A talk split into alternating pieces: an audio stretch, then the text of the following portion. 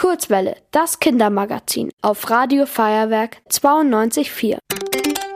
Die Kurzwelle Kindernachrichten mit Nevio. Heute mit folgenden Themen. Deutscher Erdüberlastungstag, Hörsaalbesetzung in München und neue europäische AstronautInnen.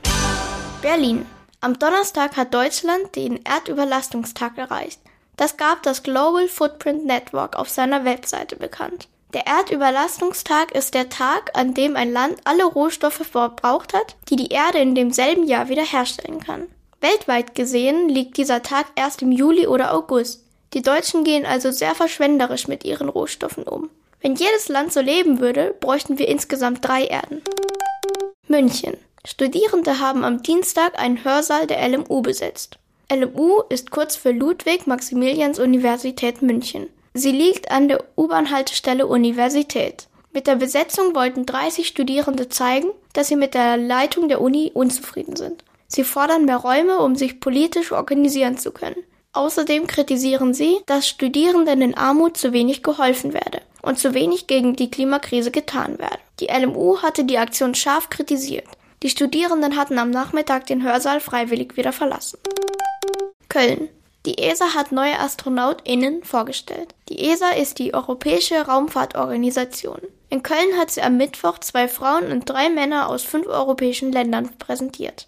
Sie absolvieren eine einjährige Ausbildung zur AstronautInnen. Unter ihnen ist auch der erste Parastronaut. Dem Briten John McFall fehlt ein Bein. Die ESA will zusammen mit ihm herausfinden, wie Menschen mit körperlicher Behinderung ins All fliegen können.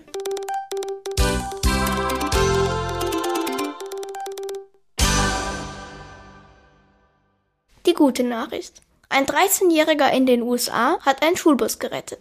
Die Busfahrerin eines Schulbusses wurde letzte Woche während der Fahrt ohnmächtig. Der Schüler Dylan Reeves bemerkte den Vorfall und griff ein.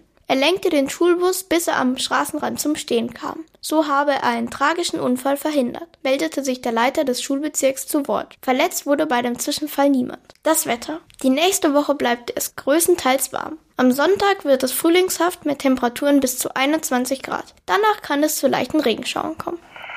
Ihr wollt auch ins Radio? Dann macht mit bei der Kurzwelle. Schreibt einfach eine E-Mail an radio@feuerwerk.de.